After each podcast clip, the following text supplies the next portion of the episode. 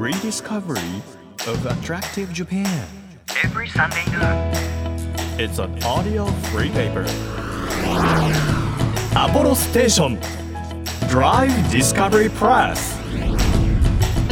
3月20日日曜日時刻は12時となりましたアポロステーションドライブディスカバリープレス編集長のホラン千秋ですあの桜もねだんだんとこう開花してくる時期になりまして皆さん春が近づいていると思うんですけれども春を感じさせるものって何があるでしょう、まあ、桜チューリップとかいろいろねあると思うんですがホウホケキョもよく聞きますよね。でもホウホケキョ以外にも大変美しい鳴き声を持っている鳥がいるという噂を聞きつけてですね今日は京都大学で四十からの言語を研究されている鈴木俊孝さんにですね特別特派員としてこの番組に来ていただこうと思うんです。今日はこのラジオの特性を存分に生かしていろんな四十からの鳴き声え聞いていこうと思いますのでえ皆さんの周りにでもですね四十からいると思うのでちょっとこの説明を聞いてぜひ四十からを探しにそしてその美声を聞きに行っていただきたいと思います。1ページ1ページ紙面をめくるように輝きあふれる日本各地の情報と素敵なドライブミュージックをお届けする音のフリーペーパーアポロステーションドライブディスカバリープレス。今日もどうぞ最後までお付き合いください。アポロステーションドライブディスカバリープレス。この番組は出光興産の提供でお送りします。耳で聞くフリーペーパーアポロステーションドライブディスカバリープレス。改めまして編集長のホラン千秋です。毎週個性あふれる特派員の方に来ていただきまして魅力あふれる世界をご紹介しているんですが今日は京都大学博美センター特定助教の鈴木俊孝さんをお迎えします。鈴木さんどうぞよろしくお願いいたします。よろしくお願いします。今日はですねちょっと鈴木さんにこう心洗われる鳥の世界をご紹介いただこうと思うんですけれども鳥の鳴き声の研究をされているんですよね。はいそうです。どんな鳴き声がこうあるんですか鳥って？よく皆さんイメージするのは春のさえずり。はいはい。例えばウグイスだったらホウホケキョって鳴くと思うんですけれどもまあ、そういったさえずり以外にも実はしょっちゅう鳥って鳴き声を鳴き交わして実は会話しているってことが、まあ、研究から分かってきたんです。一番最初にあれ？これ鳥って言葉があるんじゃないっていうふうに気づいたのは何がきっかけだったんですか？それは大学3年生ぐらいの時に、はい。大学に入ると4年生から卒業研究っていうのを始めるんですけれどもでそのテーマを探してたんですね。うんうん。でまあ日本各地いろんな場所に行っていろんな動物を見てきたんですけれどもその中であのシジュウカラだけが本当にいろんな鳴き声を出すっていうことに興味がいったんですよ。はい。もともとちっちゃい時からなんか多分ピアノとかやってたんでその、まあ、音にはまあ関心があったのかもしれないし、敏感だったかもしれないんですけれども、はい。スズメの声とかカラスの声とかいろいろ録音したりして調べてったんですけどもなんかシジュウカラだけがすごくやたらいろんな声を鳴いてる。うん。でしかもなんかデタラメに鳴いてるんじゃないんじゃないかなって思う観察があってひょっとしたら言葉になってるのかなと。へえ。あのシジュウカラってねちょっと頭が黒くてほっぺとお腹のあたりが白くてそうそうそうそう。羽の部分がグレーのあ そうですそうです。鳥だと思うんですけど、はい。シジュウカラって主にどこに生息してるんですか？まあホランさんがごご存知のように、まあ、東京でもすごくたくさんいますし、うんうん。日本は北海道から沖縄までで、まあ、都会から山の上、まあ、標高 1,000m を超える山の上まで広く生息しています。はい。だから人間が活動している生息域よりも、うん。まあ、人間が住んでる生活域よりも、まあ、四十からの生息域分布域の方が広い。となると今日鈴木さんにシジュウカラの鳴き声についていろいろ教えていただいたら、い。皆さんのお住まいの地域であれシジュウカラだなと思ったら実際にあこれはなんて言ってるんだろうみたいなのをこう聞き分けることができるようになりますか？あ絶対なると思います。あ本当ですか？はい、おおじゃあちょっと皆さんぜひ今日はですね四十からの言葉について一緒に勉強していきたいと思うんですけれども四十からにしようと思ったのは先ほどおっしゃってたいろんな泣き方をするなっていうのに気づいたのがきっかけだったんですか、そうですね。あのいろんな鳴き方してるなっていうのとあと僕は印象に残ってる観察があって、はい。まあ、それはねあの冬の間に餌場をこうひまわりの種とか巻いて、うんうん。バードフィーダー餌台を置いてる場所があってはい。でそこで観察してたら、まあ、シジュウカラが45羽で餌を食べてたんですね。でそのうちの1羽がヒヒヒって声を出したんですよ、うんうんでその瞬間にみんな藪の方に逃げたんですね。うん。うんであれ何があったんだろうと思ったその後多分0.5秒後ぐらいにはい。ハイタカっていうタカが襲いに来たんですよ、うん、はでもシジュウカラ鳴き声を頼りにみんな藪に逃げ入ることができてたんで、いはい。タカに襲われなくて済んだんですねこれはまあタカが来てることを仲間に教えたんじゃないかなと思ってうん、もっといろんな声があるからそのちょっと調べてみようと思ったんですね。あとは例えばあのなんか仲間を呼ぶための声があるだろうってことにも気づき始めて、ずっと観察してるとシジュウカラたまに群れからはぐれちゃうんですよ。一話っていうことですか？大体ねあのシジュウカラって秋から冬にかけては4羽とか5羽とか、まあ、多い時は20羽以上の群れをなして生活するんですけれども、はい1羽だけはぐれちゃうことって結構あって、うん、でその時にみんなみんなを呼ぶためにこっち来てっていうシチュエーションでジジジジって声を出したと。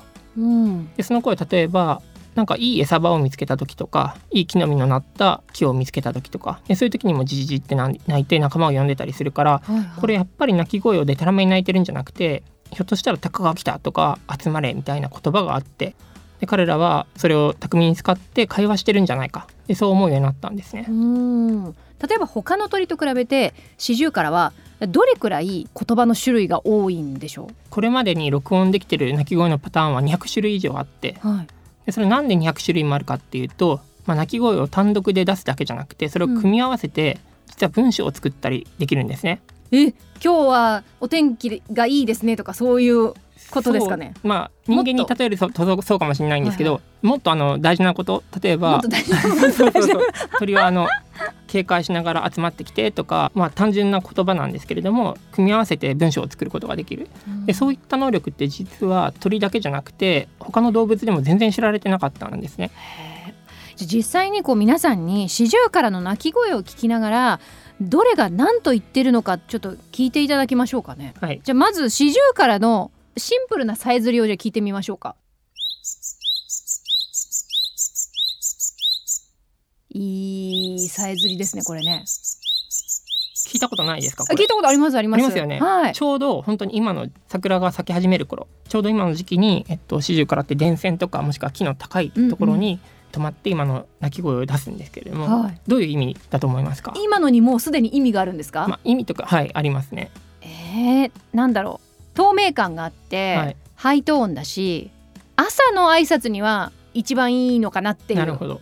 正解はちょうど春に鳴くんですけれども、はい。これは、えっと、繁殖のためのうん、縄張りを維持する主張するための声なんですね。えー、ここ俺のテリトリーだぜ私のテリトリーだぜって言ってるんですか？そうです。え特に縄張りを構えるのはオスなので、はい。オスが自分の縄張りを守る。えー。それと同時に、えっと、自分のつがい相手のメスに自分の魅力をアピールする、うんまあ、例えてみると好きっていう風な意味。へえ全然違った。今のがここが自分のテリトリーで好きだぜって言ってるっていうことなんですね、でもどっちかというとね今のは例えば「つつぴーつつぴー」っていうのは、えっと、ウグイスのホウホケキョと似てるんですね。へホウホケキョっていうフレーズもうまく鳴けたらそれ全体としてメスにモテる歌になってる。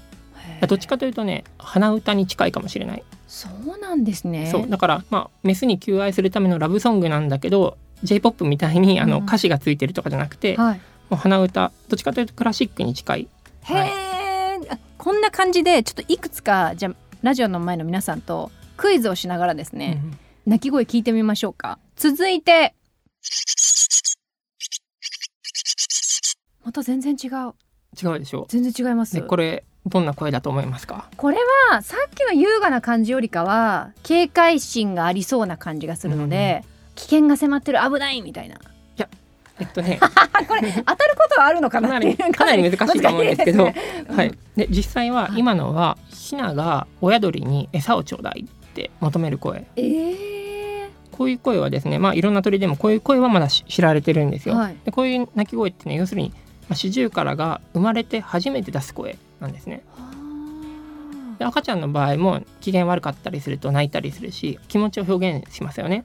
シジュウカラにヒナの場合もお腹が空くと今の声出すんでまあ似たようなものかもしれない。じゃあ大人になるとこの声は出さないんですか？出さないですね。うーんじゃあ先ほどの音声「ご飯ちょうだい」って言ってると思ってもう一回聞いてみましょう。へえ。じゃあつ続いてのちょっと言ってみましょうか。ちょっと短いですね。これよく聞く声なんですけど。ピピーつまんねえなみたいな。今日退屈だなみたいな。結構ねその まあ、退屈してる場所ば場合じゃないんですね。退屈してる場合じゃない。大変です。退屈してる場合じゃありません。そうそうそう。これは何でしょう？鳥はシジュウカラってあの常に餌食べてなきゃいけないんでそうなんですか。あのちっちゃい小鳥なんでうん。代謝が早いんで、そのまあ、体温を維持するためにも常に餌を食べなきゃいけない退屈してる場合じゃない。してる場合じゃそうそうそうはいえ餌を探しに行きましょう。でねこれどういう意味かっていうとここだよっていう意味なんですね。あー群れで暮らしてるからそうここだよそう。そうっていう僕私ここにいるよってそいううここにいるよっていう声。でこの声ツピーって声を聞くと仲間もツピーって鳴き返してくる。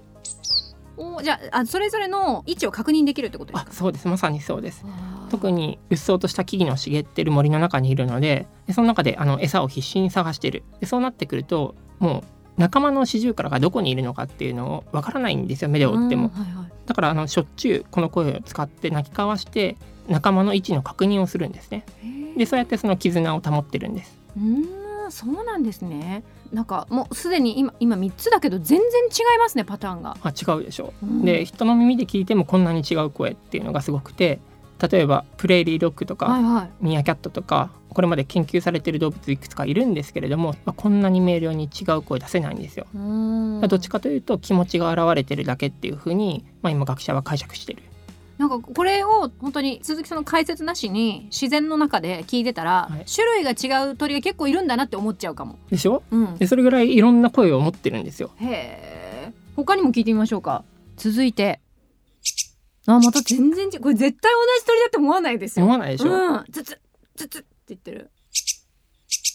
えこれなんだろう？クソムカついだなみたいな時の舌打ちに似てるって。私はネガティブなのしか思い浮かべない。でもねえ？いい線いってまあいす。い線いってます、はい、嘘？本当、本当？うん、でどういう声かっていうとこっち見てって声なんですよ。全然違うないいやでもいやいや舌打ちするのっていうのははいはい要するにうんちゃんと気をつけろよっていうことでああの注意を引くような音を出しますよね。はいはいだからチッチって声で仲間の注意を自分に集めるんですよ。はいはいでどういう時に使うかっていうと例えばすごく茂った、まあ、例えばモミの木の中に逃げ入る時とか。でモミの木の中に入っちゃうと仲間から自分が見えなくなっちゃうんで自分がその仲間から視覚に入っちゃう。でそういう時に見ててほしい時にチチって鳴いたり、さっきのここだよとこっち見てはどう違うんですか？まあ、ここだよっていうのはただ単に場所を教えてるだけなんですけどもこっち見てっていうのは自分が隠れてしまうからちゃんと目で追ってねっていう意味なんで。行っちゃうよ。見ててねあと例えばね仲間がまだ気づいてないいい食べ物があったとする。はいはい。で主従からそれ独り占めしないで、はい。ちゃんと仲間にその場所を知らせてあげたりするんですけどでみんな気づいてないからここだよって教える時にも「父」って声出すんですよ。へーそうなんだ、はい。ですごい協調性がある鳥なんですね。はいあります。はあ面白い。これ今はあの本当一言で出てたんですけど例えばさっきおっしゃってた文章として意味を伝えてると、はい。そのバージョンもちょっと聞いてみますか。そうですね。はい。じゃあ1個目ピープーピーって言った後にジジジジジって言うんですか？そうですね。でどどこで切れるかっていうとこの「ピーツピッ」っていうのが実は「警戒しろ」っていう一つの単語になっててうんっていうのが「集まれ」っていう意味になってるんですね。でこれを「ピーツピジジジ」警戒集まれっていう二語文にするってことを僕は見つけたんです。これってでもその切れ目ってどうしてそこが切れ目だなってわかるんですか？えっとね、ピーツピだけで使うことがあるし、ジジだけで使うことがあるからなんですね。へで、え例えばどういう時に使うかっていうと、その群れの近くに例えば猫が通ったとか、うんうん。カラスがいたとか、なんかちょっと危険かなっていう風な生き物とかがいると、うん。警戒しろ、ピーツピって鳴くんですよ。でそうすると,、うん。えっと仲間の始終からそれ聞いた始終からは首をキョロキョロしてどこに危険があるんだってこう探すんですね。はい。で一方集まれって声はいい餌場を見つけた時いい食べ物を見つけた時。でえ独り占めするんじゃなくてみんなをそこに呼び集めてみんなで食べよう腕をなして食べるんですけれども、はいはいでその時にジージーって鳴くんですよ。あーじゃあ使い分けてるんですね場面で集まれでもまあそうですね、ま前に何がついたり後ろに何がついたりすることによってまさにそうです。じゃあその文章をどういう時に使うかって始終から実は、まあ、勇敢に天敵を追い払いに行くことがあるんですよ。はいはいモズとかそういった天敵を見つけると、まあ、追い払いにかかることがあるんですよ。はいで1話ではもちろん追い払えないので群れをなして追い払うんですよね。うんうん。でその時に仲間を呼び集める声がその警戒集まれピーツピジジジっていう二語文になってるってことを見つけたんです。そうすると例えばじゃあ太刀打ちできる相手はいいですけど太刀打ちできないような相手がいた時は、例えば P2P の後に集まれじゃなくて逃げろが来たりすることもあるんですか？えっとねそれはただ単に逃げろっていう風な声。もう警戒しろを言わずに逃げろだけです、うん逃げろっていう声で追い払う時は警戒集まりの2語分になる。うーんそうなんだ。はい。であと他にも組み合わせがあって、はい。例えばこっちに来てっていう時はこうチチチジーって言ってあーさっきは P2P だったけど、はい。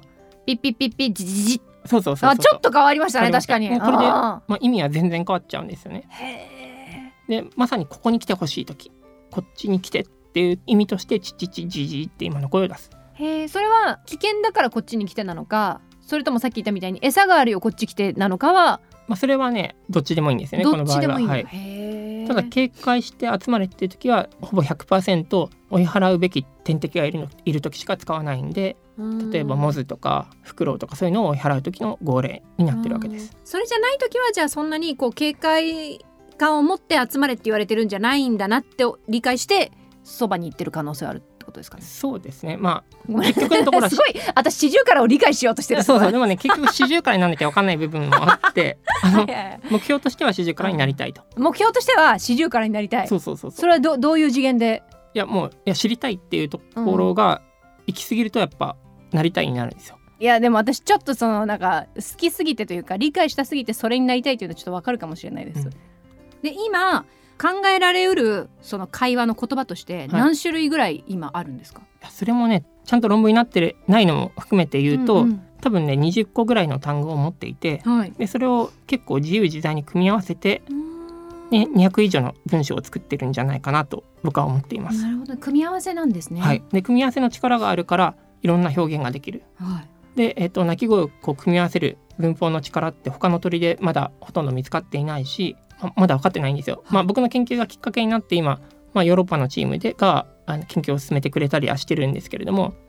で猿の仲間でも研究を進めてくれてるグループがあるんですけれども、あの猿も結構微妙で、あのちゃんんと言葉が組み合わさって文章になってるって例はまだないんですね。はいはだから結構今のところ四十からが一番言葉は動物の中で分かってるんじゃないかって僕は思っていて。いはい。で今後ねみんながこういう研究をやってくれれば多分どんどん人間の言葉と動物の鳴き声にまあ共通点が見られるんじゃないかなって僕は思っています。ああそうするとですね今日聞いたのはほんの一部ということになりますのでぜひ来週もですね四十からが何を話しているのかというのを皆さんとこういろいろ探っていければというふうに思いますので鈴木さんちょっと来週もよろしくお願いいたしはい、ます。よろしくお願いします。アポロステーションドライブディスカバリープレス今日の特別特派員は四十からの言葉を研究されている鈴木俊孝さんをお迎えしましたありがとうございましたありがとうございました。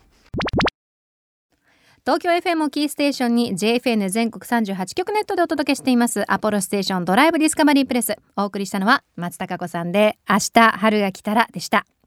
この番組ではドライブで聴いてほしい Spotify のオリジナルプレイリスト配信中ですよ。番組名か、DD プレスアルファベットで ABC で DD そしてカタカナでプレスという風に記入して検索していただけますとあの出てきますのでぜひいいねでお気に入り登録よろしくお願いします。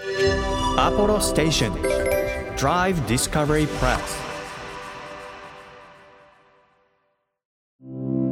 地域社会を支えるライフパートナーアポロステーションのスタッフがお客様に送るメッセージリレー。静岡県田形郡神南町の相模シード株式会社セルフ伊豆中央道所長の飯田実です。スタンドで働き始めてまだ5年目ですがそれまではずっと15年ほど整備士をやってきました。お客様と接することが少なかったので今直接お話しできるのがとても新鮮です。得意なのはやはり車の整備です。当店は車検工場も完備しているので車のことならどんなことでも対応できます。さらにコーティングのエンジニアも揃っています。これからの季節は花粉の汚れが多くなります。また黄砂も多い時期なので傷になるのを防ぐためにもコーティングがおすすめです。アポロステーションセルフ伊豆中央道。ぜひご来店お待ちしております。あなたの移動を支えるステーションアポロステーション。東京 FM からホラン千秋がお届けしてきました。アポロステーションドライブディスカバリープレス。今日は四十からの言語を研究している鈴木俊孝さんに来ていただいたんですけれどももう四十から愛がすごくてですねあのお名刺もいただいたんですけどしっかりあのお名前の横に四十からが書いてありますしあとは聞き分けるとこんなにこういろんなパターンでしかもちゃんと意味を持たせて会話してるんだなっていうのはすごく感動でしたしなんかもっともっと知りたいっていうふうに思いました。ということで来週もですねたくさんの四十からのあの音を聞きながら四十からの世界にリスナーの皆さんも入り浸っていただきたいと思います。楽しみにしていてください。アポロステーションドライブディスカバリープレスこの番組ではリスナーと会員の皆さんからあなたの街のいいもの情報や地元のおすすめスポットの写真お待ちしています。で情報をくださった方の中から毎月3名様に番組セレクトのとっておきプレゼントを差し上げてるんですけれども今月はですねあの日本全国うまいもの巡りセットということで日本全国の美味しい佃煮が入ったセットなんですよ。もうこれ最高。3 4 12個の佃煮が入ってまして例えば宮崎の高菜の油炒めだったり茨城のレンコンの柚子風味それから京都いいね九条ネギ味噌などなど佃煮って最高っていうセットになってますのでぜひこれ皆さんゲットしていただきたい。欲しいという方はメッセージを添えて番組ホームページからご応募ください。また月替わりで注目のイラストレーターさんが手掛けてくださる番組オリジナルステッカーも毎週5名様にプレゼントしています。今月はアメコミやカートンアニメからインスパイアされたカラフルでコミカルなイラストのネオナーディボーイさんのデザインです。こちらもゲットしてくださいね。もう四十からがすごい好きになっちゃった私。だから来週もとても楽しみなんです。日本全国さまざまな場所にスポットを当てて日本の魅力を来週も再発見していきますよ。耳で聞くフリーペーパーアポロステーションドライブディスカバリープレス。お相手は編集長のホラン千秋でした。バイバーイ